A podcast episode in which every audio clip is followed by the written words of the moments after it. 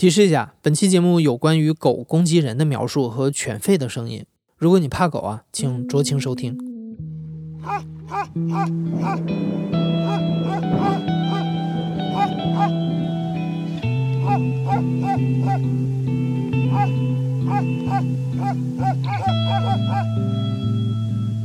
你好，欢迎收听故事 FM，我是艾哲，一个收集故事的人。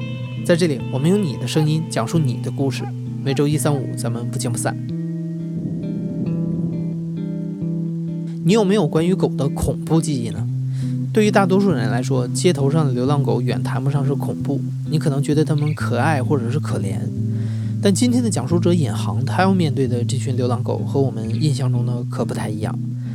近些年，青藏高原地区爆发了非常严重的流浪狗问题，这里的流浪狗普遍具有藏獒的血统，大的体重能过百斤。几只狗在一起就能跟棕熊打斗，而且它们数量也非常庞大，常常是成百上千的出现在城镇里。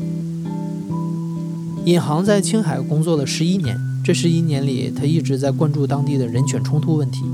他亲眼见证了上千只大型犬和人类争夺生存空间的时候发生的一系列恶性事件。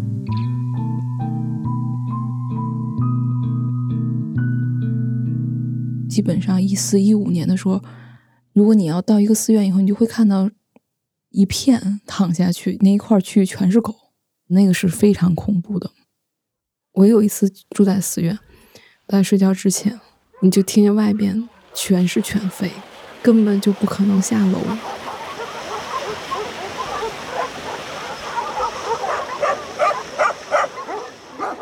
寺院的人跟我们千叮咛万嘱咐说，晚上的时候一定不要出去。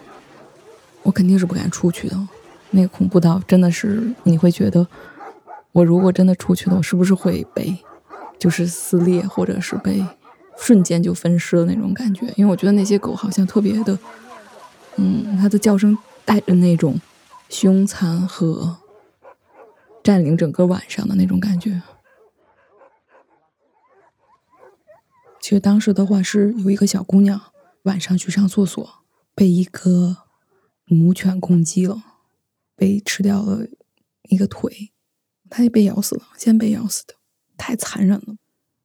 就是我们没想到狗咬人可以极端到这样的情况。后来我们的不同的地方的采访里边都有类似的情况发生，就是有的地方甚至说抱着孩子的妇女，孩子被狗从怀里边抢走的这种情况也有。所以我们就其实开始关注流浪狗的事情，然后就想拍一个纪录片。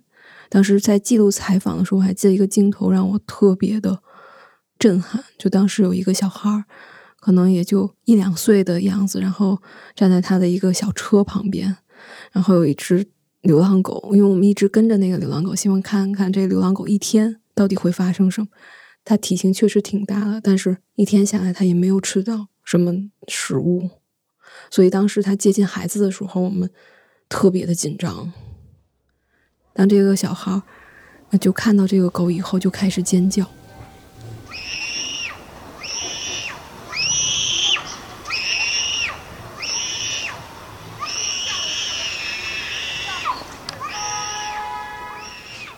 他可能把自己所浑身的力气都使出来了，那样的一个状态。我觉得我我没有听到过，就是类似这样的尖叫，就是因为他可能特别的紧张，有，就是那种颤抖感都可以感受得到。他可能看到这个狗就开始叫，一直到这个狗其实远离他，我觉得可能得有五分钟。那时候我在看的话，其实它已经不是我们觉得像朋友一样的狗，它其实就像一种另外的野兽一样。而且呢，他又跟我们这么近，那我们到底怎么办？有太多的问题需要解答。二零一四年，尹航创建了一家名叫“雪镜”的公益组织，专注解决人兽冲突。藏区的人犬冲突呢，就成了引航最重要的一个项目。而他们要搞清楚的第一个问题就是，这些流浪狗都是哪儿来的？其实，藏獒经济可能在八十年代就已经开始。那时候的话，可能可能也是有很多外界的炒作，觉得藏獒很就是很威猛，然后它又象征着青藏高原，又代表着这种神秘的土地，所以很多人都是希望能拥有这样的狗。然后，两千年之后，藏獒市场一直就开始比较火爆。在玉树地震两千一零年之后的话，还卖过天价的藏獒，过五百万的藏獒。我们了解过一些区域，就是青海的玉树地区和果垛区域。玉树区域的话，我们知道的时候，藏獒市场繁荣的时候，可能有市周围就好几十家的一个繁育中心，可能大小不等，几百只、几十只可能都有。然后呢，在玉树市周围的一些县。他们可能百分之九十以上老百姓家里都会养一两只狗，为了说可能会说有人来消费。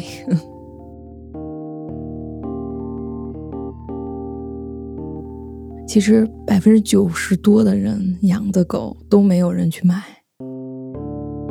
绝大多数能发财致富的都是那些繁育中心的人。藏獒经济最火爆的时候，不仅一只藏獒动辄能卖到百八十万，而且还闹出过不少轰动的事件。比如，曾经有一个西安的老板啊，组织了三十辆奔驰为自己的爱犬接机。但时间到了二零一三年，藏獒市场的泡沫开始破裂，很多养殖园的藏獒卖不出去了，白送都没有人要。跟风的投资者只能在完全处理之前抛售藏獒，甚至不惜把它们当作是肉狗来处理。一时间，藏獒的价格直线下降，繁育中心大量倒闭。一大批流浪狗涌上了街头和荒野。当然，这只是这个链条的第一环。在当地宗教观念的影响下，藏狗基本上不会绝育。流浪狗的出现开始导致老百姓家养的藏獒不受控制的频繁怀孕。但老百姓无力饲养这么多狗，无奈之下，他们只能加入这个循环，开始遗弃小狗。而杀生呢，又是当地的另外一种文化禁忌。老百姓不希望这些狗饿死。所以他们会把狗遗弃在食物多的地方，比如寺院、城镇，或者是野生动物丰富的草原，这就又催化了流浪狗数量的进一步膨胀。但这狗一放出去以后特别精神，还可以自己去捕食，所以其实就导致了它们大量的繁殖。我们也了解到，有的狗可以，嗯，一次繁殖三四只，这算少的了；还有能繁殖三十三、十四只的。然后一年可能要繁殖两次。我们曾经计算过，就是如果两只成年的狗在第三年的时候，它可以是之前的十九倍。你就想它的数量其实是指数倍增长的。当时是一四一五年的时候，我们做调查，然后我们就知道玉树的一个乡，那个乡的话其实有一个寺院，我们知道它寺院周围特别多的狗。我到过那个寺院几次，从来都不敢下车。后来呢，这个寺院的话特别好，他跟当地的乡政府一起合作，找了一块空地，当地老百姓捐助的一块空地，建了一个收容中心，可能得有两三个足球场那么大。在短期内，其实就是五天的时间，把所有箱的流浪狗可以放到这个收容中心来，然后放了将近一千一百只的流浪狗，其实比我想象的要多很多。但是呢，当我看到那些狗就是喂食的时候抢食的场景，你就看着黑压压的一片，真的是非常非常的震撼。你就想，一半的足球场全部是狗，密密麻麻的堆在一起。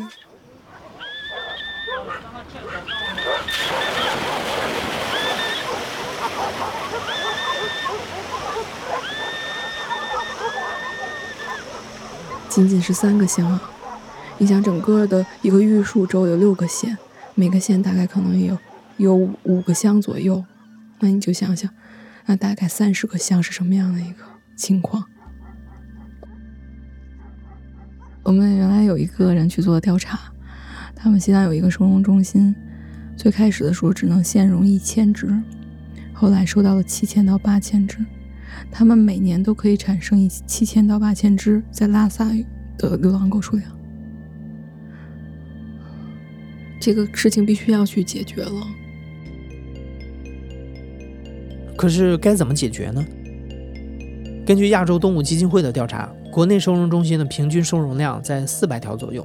像玉树、拉萨这样流浪狗数量动辄成千上万的情况是非常极端的。当流浪狗的数量太多的时候，除了咬伤、捕食人类和动物，它们还容易传染狂犬病和包虫病。包虫病又分为两种，一种是囊包虫，一种是泡包虫。泡包虫又被称之为是虫癌，致死率能达到百分之九十四。而中国包虫病发病率前三的地区，青海省的达日县、四川省的石渠县和青海省的成都县，无一例外都是青藏高原上流浪狗问题严重的地区。面对有传染病风险的流浪狗，世界通用的方法是捕杀，但是在藏区这个办法未必行得通。但是我们也都知道，国际惯例的话，唯一的办法就是灭狗捕杀。其实世界各地都是这样的，但是呢，在我们的调查里面，当地老百姓就是超过百分之九十以上的人是反对捕杀流浪狗的。这可能跟当地他们自己的宗教信仰有很大的关系。其实他们都知道这些狗咬人，每个人基本上都会被咬过，或者是家人、亲戚、朋友被咬过，这种经常发生。很多好像也稀疏平常。还有谁没被狗咬过？有这样的人说，他们也不会说去打狂犬疫苗，也不会去担心这些。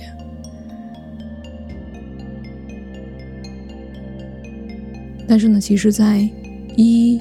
六年左右，当地的有一只狗其实是得了狂犬病的，咬了人，然后那个人得了狂犬病死了，就导致了那块区域很多的狗都被捕杀了，是武警出动然后去捕杀的，因为是怕这些狗再有传染病。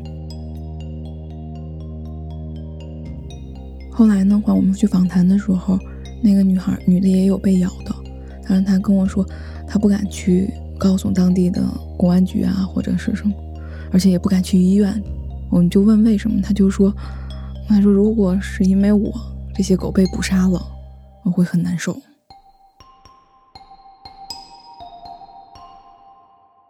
曾经有一个就是很震撼的故事，是一个小女孩，她被狗流浪狗咬了，他的眼睛被咬瞎了，基本上整个半边的脸被狗咬坏了。当时的话，其实也有一些打狗队来去打狗。但是如果我是他妈妈的话，我我很恨那些狗的，恨不得那些打狗队都会把这些狗打死就好了，没有人再去咬我的女儿。但是当那些打狗队来的时候，那个妈妈做的一个事情是，保胎周围那些流浪狗赶到自己的院子里，就是保护好这些狗。他怕这些狗被这些打狗队的人打打死。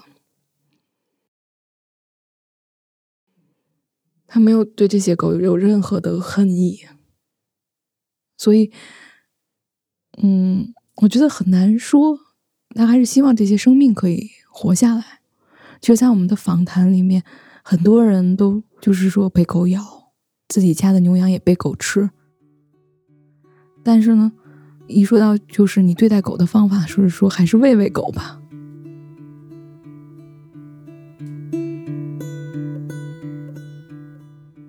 通过不断了解当地人的文化观念，尹航慢慢意识到，在当地捕杀不仅不能解决流浪狗的问题，还有可能使它更严重。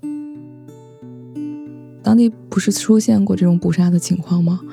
后来我们到那个当地去过一次，街上还是有很多流浪狗，因为其实这一波狗走了以后，还有新的狗进入到它的生态位，其实占领了那块区域。但我们访谈当地老百姓，老百姓会说：“哎呀，那些都不是流浪狗，那些都是大家散养的狗，都是有主人的。”他其实是很担心，说后面还有人去再去通过捕杀的方法处理这些狗。我们其实越来越越觉得捕杀根本就没有办法在这个当地开展起来，而且就即使是安乐死，我们也问过很多同样的问题，我是说他没有痛苦的就睡着了。就去世了，这样的一个情况，你们能接受吗？他们都不能接受，因为他觉得生死是最大的事情。哦，又想起了一个特别有意思的细节，是我们有一次去访谈，当时我们有一个合作伙伴，他其实带我们去他的邻居家访谈。那个老太太跟我们，因为经常去转寺院嘛，我们就问他你会不会被狗咬啊什么的。然后第二天的时候，那个我那个朋友就给我打电话说，他那个老太太来找他了。说你们那几个汉族人昨天是不是把这些狗带走了？我们寺院那些狗少了，就是他去转寺院的狗见的少了。所以其实他对外边的人是非常有忌惮的。后来尹航才明白，这份忌惮不仅来源于捕杀，还来源于捕狗队。讽刺的是，曾经象征着尊贵身份的藏獒，现在却是中国重要的肉狗来源。反正我们接触过几波狗贩子，我们接触的那一波是主要是四川的，这些狗贩子就自己开着车，有专业的那个抓狗的夹子呀、网子呀，去套这些狗，最后会运一卡车出省，然后运到四川去卖狗肉。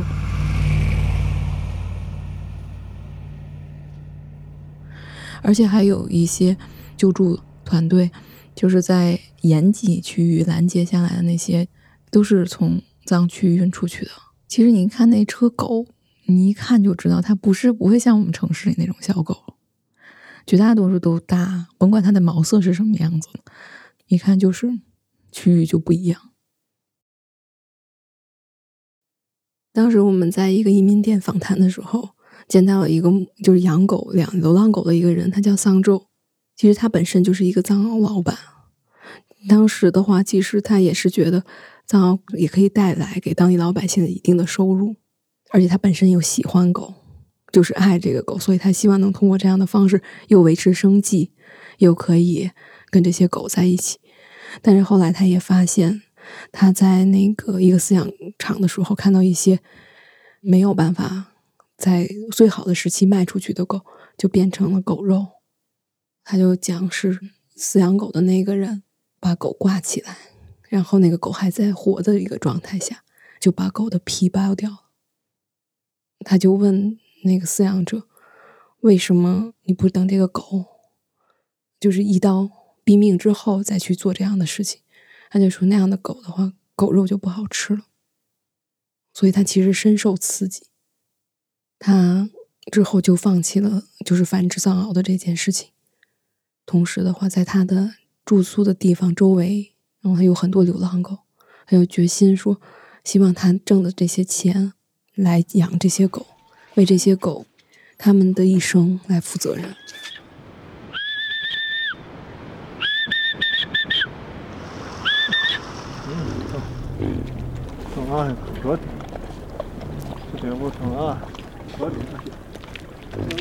有一次，其实狗贩子嘛，就到桑州他们家附近，他那边有很多流浪狗嘛，因为他也是定时去喂这些狗。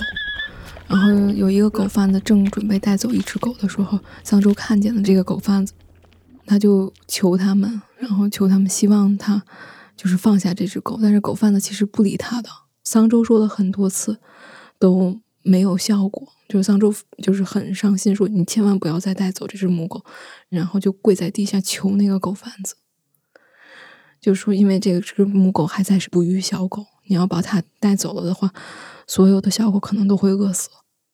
狗贩子看到他就是跪下来，然后求情的时候，最终是放弃了这只母狗。后来桑州也给我们讲，就是每次的话，他看到狗就是死的时候，他都很伤心。因为它是很可怜的一些生命，而且也受尽了磨难，尤其是这些流浪狗。我也看到过，就是他背着一只就是狗的尸体爬到山上，拿出自己背的那那个经文，一页一页的念。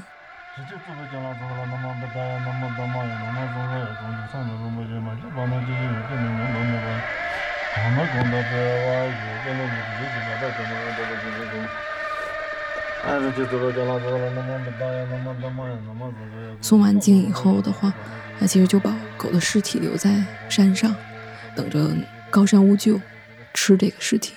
他希望用天葬的方式，能给他们求一个来世。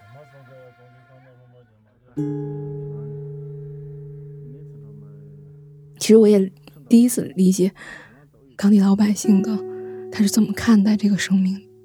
其实每个生命在面对生死的时候，都是对他最大的痛苦。他们是希望能去救下这个生命，这其实就是他们的一个生态观。藏人的生态观念让尹航有了很多反思。尹航的初衷是解决人犬冲突，但如果他不尊重当地的文化，粗暴的以自己的方式去解决问题，最终只会制造更多的冲突。尹航对解决问题的探索也是一波三折。最终他选择在当地推广绝育，但这一开始也不顺利。其实绝育的话，不是所有地方都可以接受的。有一些民间的说法说，有一些人在转世之前，先转世成狗，受尽狗的磨难，才能转世成人。如果你要是把这种转世的通道，其实就是就是生小狗的通道砍掉的话，你可能会阻止很多人的未来的转世。所以其实呢，我们也跟不同的人都在交流这种可能性。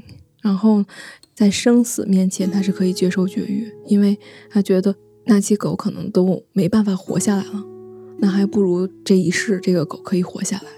其实就是，嗯，两其害取其轻这样的一个思路，他们就参与到了绝育的这样的方式里。我们开始开展试点的时候是在六月份。老百姓还没有结束他们的虫草季，很多老百姓其实还是应该去上山挖虫草的。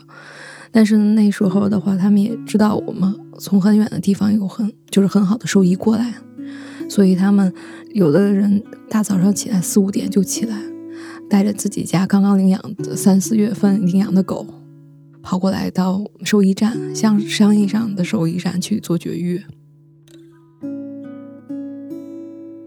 有一些我们也看到一些老人带着这只狗，可能养了两个月以后，就是也非常的就是喜欢这个狗。当时的话，他也不知道这些狗放到就是那个房间里以后会发生什么。但是我们的那个是一个无菌环境，所以不希望外边的人进到那个环境里，所以他们都是不能进去看的。我就看到他们老两口趴在那个窗户那个缝儿上，因为很多窗户都有纸都糊着，但是他就借着那个缝儿来看看里面发生了什么，而且表情也是非常严肃和紧张的，因为之前没有人去给狗做过绝育手术。等到抬出来以后，抬到帐篷里边，那两老两口就看到他们一直在守着那个狗，给那个狗准备了水，一直等它恢复。恢复以后的话，那个老两口特别开心。我还记得，他们就说：“哎呀，我们的狗出院了，就可以回家了。”从一七年开始，我们培训了七十多名兽医，本地兽医，然后大概做了七百多只狗的绝育手术。但是，相对于庞大的流浪狗数量来说，其实还是杯水车薪的。但是，我们也想的是说。这些就是本地的力量，他们本地的兽医已经开始可以承担本地的责任，去解决这个流浪狗的事情。这几年流浪狗开始不断减少，很多地方都看不到了。但其实其中发挥最主要作用的还是狗贩子，他们源源不断地偷运走了大量的藏犬，这比引航和当地老百姓所坚持的绝育计划的确是要快得多。但2020年，因为疫情，狗贩子无法自由进出藏区，不少地方的流浪狗数量又开始出现了反弹。引航当然知道，狗贩子的捕杀看起来效率更高，但长远来看，引航觉得以尊重当地人的信仰，也更人道的方式去给狗做绝育才是合适的做法。2009年，尹航第一次到青海的野外观测点的时候，那里的寺院外就游荡着六七条狗。那个时候，尹航一点也不怕狗，他们和狗的关系也很融洽。后来有一天，这些狗突然被拉走了，尹航再也没有见过它们。十一年过去了，青藏高原的流浪狗似乎依然没有逃离这样的命运。尹航和雪静的伙伴们曾经一起拍摄过一部纪录片，叫做《背弃藏獒》。影片的最后是桑州的一段独白，他说：“藏犬承受着无法想象的痛苦。”希望大家持怜悯和慈悲之心善待他们，这是我生时的期望，死时的遗言。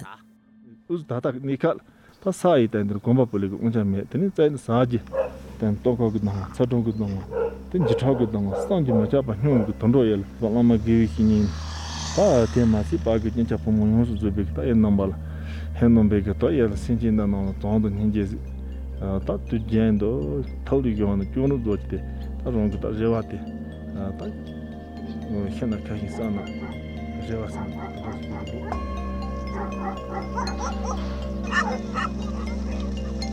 Thank you.